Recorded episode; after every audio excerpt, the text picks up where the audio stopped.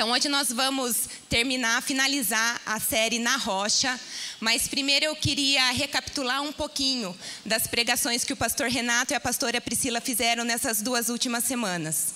O pastor Renato começou falando que nós fomos feitos para viver em lugares altos e que quando nós é, nos colocamos na rocha, que é um lugar alto em Deus, a nossa perspectiva de olhar para situações ao nosso redor muda, porque nós passamos a olhar com os olhos de fé. E semana passada a pastora Priscila falou sobre a outra extremidade da rocha, da rocha como um alicerce, como um fundamento firme que nós precisamos cavar para encontrar e assim construir as nossas vidas bem firmadas nos princípios do reino de Deus. E esse cavar fundo significa a gente tirar de nós tudo aquilo que nos atrapalha de seguir os ensinamentos de Jesus. E eu estava meditando sobre esse tema na rocha. E sempre que a gente fala sobre estar na rocha, isso nos remete a estar num lugar de segurança, onde nós estamos a salvos, não é verdade? E quando a gente se sente seguro, a gente sabe que está num lugar onde é possível ter vida. Às vezes a gente assiste alguns filmes, alguns desenhos que mostram as pessoas que estão em situação de perigo e para tentar se salvar, elas tentam alcançar um lugar na rocha. E quando elas alcançam esse lugar, a situação que antes era de desespero se transforma em alívio. Então, a rocha também representa esse lugar onde as situações difíceis são transformadas. E se eu pedisse para vocês responderem de maneira rápida, usando a primeira palavra que viesse na cabeça de vocês, a seguinte pergunta: Quem é que transforma as nossas situações difíceis e, no tra e nos traz vida? O que, que vocês responderiam? Jesus, né? Jesus, isso mesmo. E eu tenho certeza que se agora eu abrisse para um tempo de testemunho, todo mundo aqui ia ter uma experiência para contar de uma situação difícil que enfrentou, mas que Jesus veio e transformou, não é? Então, nessa manhã, eu queria finalizar essa série falando sobre dois pontos. O primeiro é de Jesus como a rocha, onde as situações, por mais difíceis que sejam, são transformadas para nós encontrarmos vida. E o segundo ponto é de Jesus como a rocha, sobre quem nós construímos as nossas vidas, praticando a Sua palavra e seguindo o seu exemplo de ser e agir. Então, se eu fosse dar um título hoje para minha palavra, seria: Jesus é a nossa rocha. Amém? Yes. E para ilustrar esse primeiro ponto de Jesus ser a rocha, onde as situações difíceis são transformadas, eu queria ler com vocês um trecho que está em Êxodo 17, de 1 a 6, e que conta sobre o episódio de quando a água sai da rocha para saciar a sede dos israelitas no deserto. E só para contextualizar um pouquinho para vocês do que estava acontecendo nessa época, o povo de Israel, eles tinham acabado de ser libertos do Egito, depois de viverem quase 430 anos em regime de escravidão. E fazia mais ou menos uns dois meses que eles estavam andando pelo deserto. E nessa jornada, os israelitas começaram a enfrentar dificuldades diferentes das que eles enfrentavam no Egito. E, e como a falta de comida, que foi quando Deus enviou o maná e as codornas, e também a falta de água. Por isso que na Bíblia fala que o povo estava constantemente murmurando. Mas isso não significava que eles gostavam da vida que eles tinham no Egito. Mas é que os israelitas, eles estavam lidando com adversidades desconhecidas. E muitas vezes o desconhecido nos desestrutura, não é verdade? Porque a gente não tem parâmetro nenhum, a gente não tem referência para lidar com algo que é novo, ainda mais se for um problema novo, né? Mas em todas essas situações, Deus nunca deixou de cuidar do seu povo, e Ele proveu de maneira sobrenatural absolutamente tudo o que eles precisavam.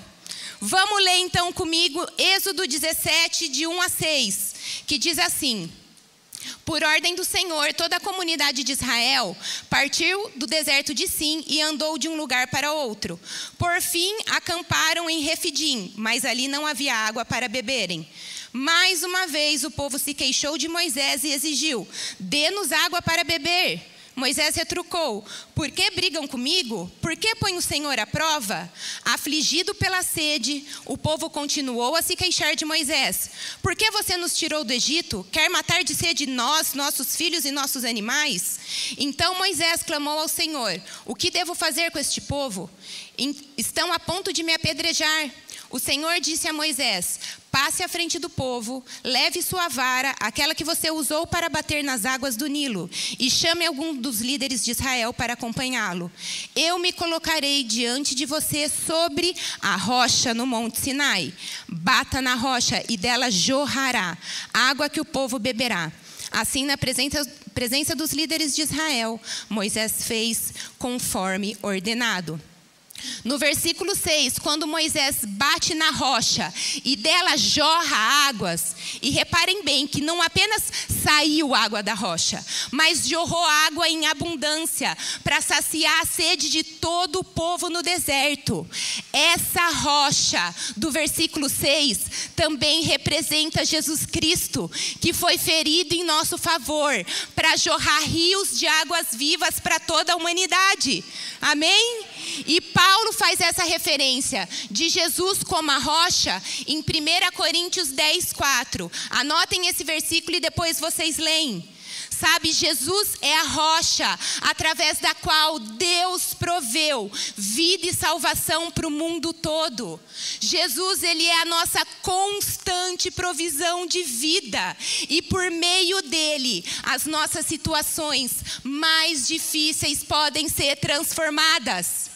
Então, nessa manhã, eu queria que vocês colocassem diante de Jesus alguma situação que vocês estejam enfrentando, de dificuldade, de escassez. Às vezes vocês podem estar se sentindo caminhando num deserto, tendo que enfrentar situações que vocês nunca imaginaram ter que enfrentar antes.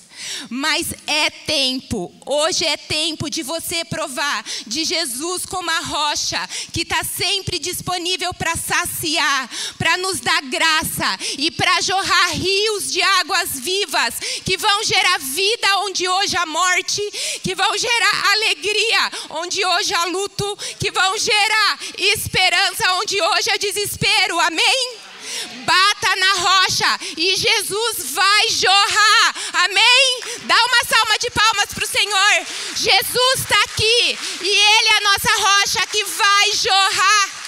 Em Mateus 7,7, Jesus mesmo nos ensina: peçam e receberão, busquem e encontrarão, batam e a porta será aberta. E quando nós somos saciados por essas águas vivas, nós vivemos experiências que vão glorificar a Deus e que também vão servir de testemunho para que outras pessoas que estão sofrendo ao nosso redor também encontrem a rocha que é Jesus. Na rocha, a situação dos israelitas no deserto foi transformada e por meio dela eles receberam vida. E na nossa rocha, que é Jesus, nós também sempre vamos encontrar graça e provisão para a gente continuar caminhando, para a gente continuar avançando, até a gente alcançar as nossas promessas. Amém?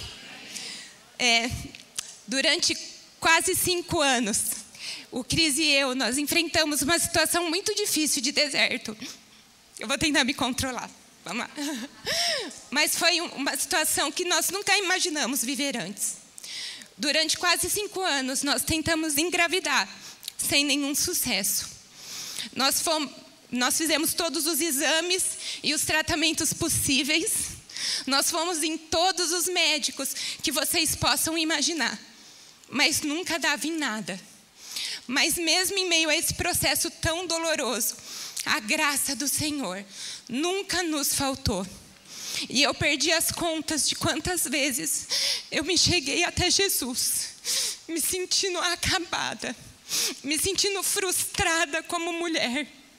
E eu bati na rocha, e dele jorrou águas vivas.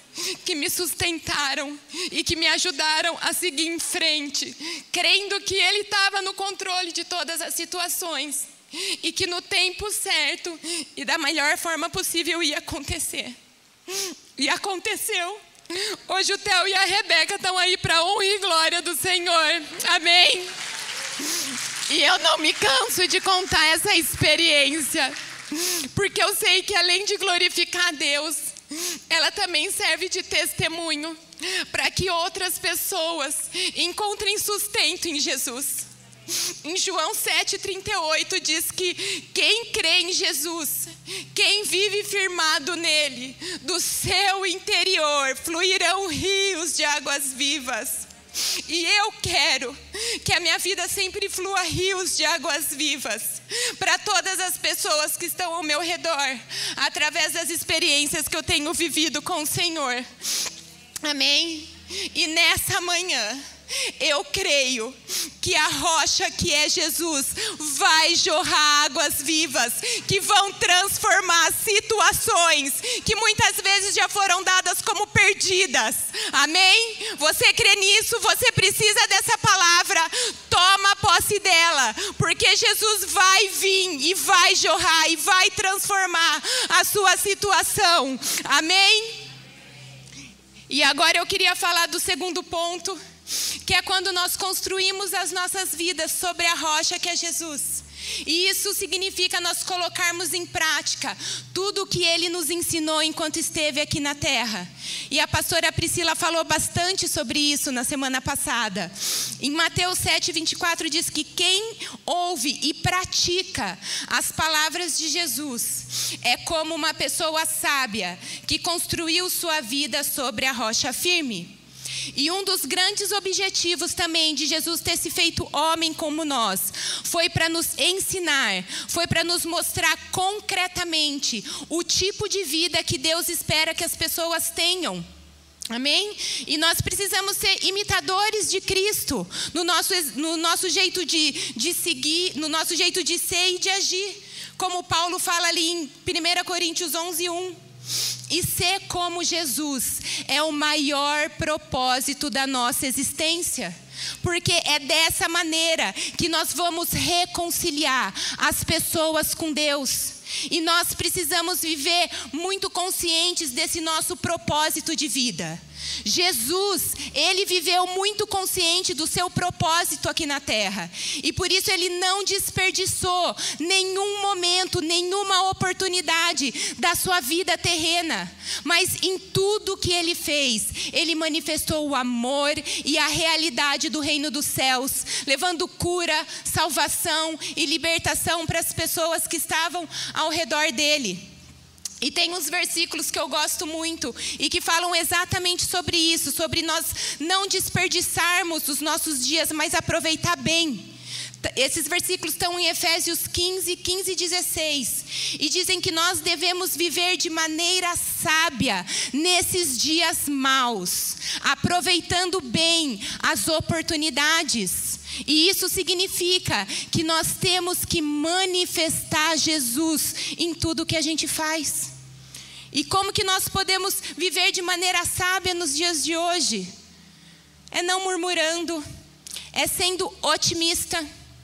Porque hoje o que mais tem são pessoas que só estão vendo o lado ruim da situação, não é reclamando. E ser otimista não é ser negacionista.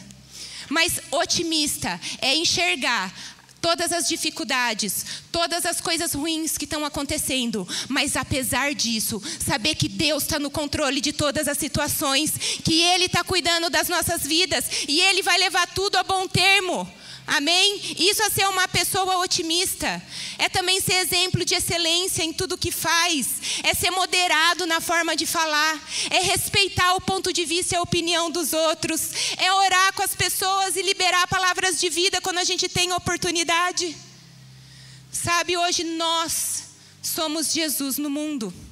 E através das nossas vidas, Deus pode trazer a solução para os problemas da nossa sociedade. Você crê nisso? Eu creio, eu creio.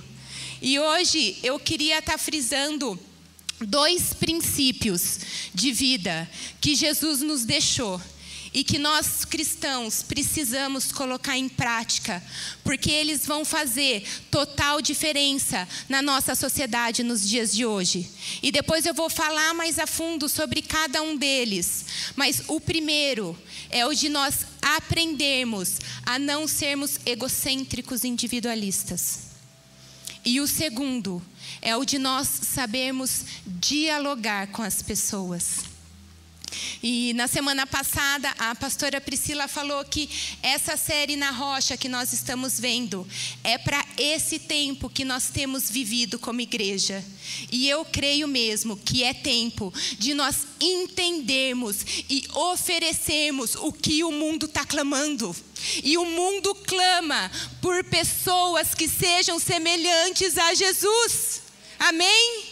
E a igreja tem que ser o principal lugar onde a gente vem para aprender a ser como Jesus. Gente, a gente não está aqui na igreja só para suprir as nossas necessidades. Eu tenho certeza que Deus também tem isso para as nossas vidas. Mas a nossa vida cristã não pode se resumir só em buscar e receber o que eu preciso. Mas a nossa maior motivação de estar aqui tem que ser a de nós aprendermos a ser como Jesus, para que nós possamos suprir as necessidades do mundo, não só as nossas necessidades, mas a necessidade do mundo que aguarda com grande expectativa pela manifestação dos filhos de Deus. E nós somos filhos de Deus hoje, nós somos filhos de Deus no mundo. É tempo de nós é, mudarmos a chavinha na nossa mente e entender que nós cristãos fomos chamados para um propósito muito maior, que é o de levar transformações grandes, transformações reais para os lugares aonde a gente vive. E não só de viver em busca de suprir as nossas necessidades. Há um tempinho atrás, eu vi um post no Instagram, se eu não me engano, foi até no stories do pastor Renato. E esse post me, me levou a refletir muito, me levou a pensar. E o post falava mais ou menos assim: se Deus respondesse todas as suas orações hoje, será que elas mudariam o mundo? Ou será que elas mudariam só a sua vida? E é forte, né? Mas a gente precisa refletir sobre isso. Porque o egocentrismo é um dos maiores problemas que nós enfrentamos nessa era da pós-modernidade. E nós precisamos estar muito atentos para isso, porque hoje tudo que a gente vê e escuta na mídia gira em torno da nossa autossatisfação. É tudo sobre os meus desejos, as minhas necessidades, eu estar bem, eu estar bonita. Não é verdade? E sabe por que existe um apelo tão grande para nós sermos egocêntricos e individualistas? Porque isso nos anula como cristãos. Isso vai contra simplesmente tudo o que Jesus nos ensinou a ser. Em nenhum lugar da Bíblia a gente vê Jesus fazendo o que ele queria, o que ele achava que era bom para ele mesmo. Não, muito pelo contrário. O foco de Jesus era sempre o outro. Jesus ele olhava para as pessoas, ele olhava para as, multidões e agia em favor delas. Em, em, Jesus fala em João 4,34: Meu alimento, ou seja, o meu propósito de vida, consiste em fazer não a minha vontade, mas a vontade daquele que me enviou e em terminar a sua obra. E no versículo 35 desse mesmo capítulo 4, Jesus ele nos dá o maior alerta e o maior presta atenção para nós cristãos da pós-modernidade. Quem puder ler lá na sua Bíblia, João 4:35. Jesus fala assim: "Despertem, Despertem e olhem em volta. Olhem em volta. Tira o foco de você. De olhar só para o seu umbigo, para as suas necessidades. E olha para as vidas que estão ao seu redor clamando. Vejam, os campos estão maduros e prontos para a colheita. Mas a gente só vai conseguir a corresponder a esse chamado de Jesus se nós aprendermos a não ser egoístas e nem individualistas. Amém? E quando a gente lê ali em Mateus, onde eu estava lendo Mateus 6, quando Jesus fala que a gente precisa colocar em primeiro lugar o reino de Deus e todas as coisas serão acrescentadas. Um pouquinho antes do, 30, do versículo 33, Jesus é lindo de ver como ele sempre está nos levando a olhar ao nosso redor. Ele fala: vejam as, aves, as aves que estão no céu. Tira um pouco o foco de você, dos seus problemas, das suas necessidades e olha as aves que estão no céu. Ela não, não precisa se preocupar com o alimento, porque Deus dá comida para ela. Olha os lírios do campo. Eles não precisam se preocupar porque Deus também está cuidando deles. Então Jesus ele está sempre nos levando, nos ensinando a olhar em volta, a tirar um pouco o foco da gente. Porque quando a gente fica tão condicionado a só olhar as nossas necessidades, a gente deixa de ver a bondade e a fidelidade de Deus, que está sempre acontecendo ao nosso redor. Não é verdade? Amém. Que nós possamos mesmo atender a esse chamado de Jesus, de nós sermos pessoas cristocêntricas, pessoas que olham para as necessidades dos outros ao nosso redor e não egocêntricas. Amém? E o outro ponto que eu também queria falar nessa manhã é o de nós sabermos dialogar. E a gente pode ver um exemplo de como Jesus faz isso na história da mulher samaritana, que está ali em João 4, de 1 a 43. Eu não vou ter tempo de ler toda a história, mas depois vocês leiam com atenção em casa e procurem se atentar a esses detalhes que eu vou falar aqui. Mas nesse trecho, Jesus ele encontra num poço de água com uma mulher que era samaritana. E os samaritanos, eles eram uma, uma descendência, um povo que os judeus desprezavam. E Jesus quebrando todos os protocolos, todos os tabus da sua época, Jesus para. Ele para e conversa por um bom tempo com aquela mulher. E é lindo de ver, como a gente já falou aqui, como Jesus se baseava no amor em tudo que ele fazia, mas principalmente, e esse é o ponto que a gente precisa rever, porque está faltando muito nos dias de hoje, é que Jesus, ele sempre adotava uma postura aberta ao diálogo com quem ele se relacionava. Jesus nunca chegava impondo o ponto de vista dele goela abaixo. Não, mas primeiro ele estabelecia uma conversa, mostrando que ele se importava com a pessoa. E isso fazia com que todo mundo se abrisse para escutar o que Jesus tinha para falar e para ensinar. E hoje em dia, no contexto atual, em que a gente vive com tantas pessoas que pensam de maneira diferente da gente, o diálogo também é uma necessidade essencial. Mas cada vez menos nós temos é, criado oportunidades de dialogar com as outras pessoas. Na maioria das vezes a gente só chega e impõe nosso ponto de vista. E se o outro retruca, a gente corta relações. Porque não dá, né? Não tem tempo nem paciência. E eu me arrisco a dizer que muitas pessoas não têm nem a inteligência emocional para discutir, para dialogar com quem pensa de maneira diferente. É ou não é? Eu me pego sendo assim muitas vezes. Quem mais? Só eu? Oh, Jesus. Tem misericórdia de nós. Mas nessa história da mulher samaritana, Jesus ele gasta um bom tempo escutando com empatia o que aquela mulher tinha para falar. E essa é uma das, das características de, do maravilhoso conselheiro, que é Jesus, que nós também temos que carregar nas nossas vidas. Escutar com empatia as outras pessoas. E por causa disso, porque Jesus para e escuta com empatia aquela mulher, ela se abre para receber tudo que Jesus tinha para oferecer. E reparem bem, Jesus oferece, não impõe. Né? E ela recebe a cura na sua alma, ela recebe o perdão dos seus pecados. E isso traz uma transformação, um impacto tão grande para a vida dela, que ela sai falando sobre Jesus para toda a cidade. E isso gera salvação para centenas de pessoas. E nessa situação, nesse evento, eu creio que isso também serviu para quebrar muitos preconceitos e muitos paradigmas que os discípulos de Jesus tinham. Porque nessa situação, eles viram como Jesus não era xenofóbico, e muito menos machista.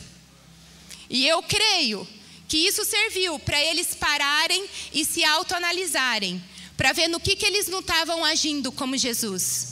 E eu não sei vocês, mas eu também sempre procuro me fazer essa autoanálise para ver no que, que eu não estou agindo como Jesus, no que, que eu posso mudar para eu ser cada vez mais semelhante com Ele. Porque eu sei que quanto mais parecida eu for com Jesus, melhor eu vou cumprir a missão de Deus no mundo, que é de levar salvação e abençoar as pessoas que estão ao meu redor. Amém? E eu queria finalizar com mais uma pergunta. Tomar uma água.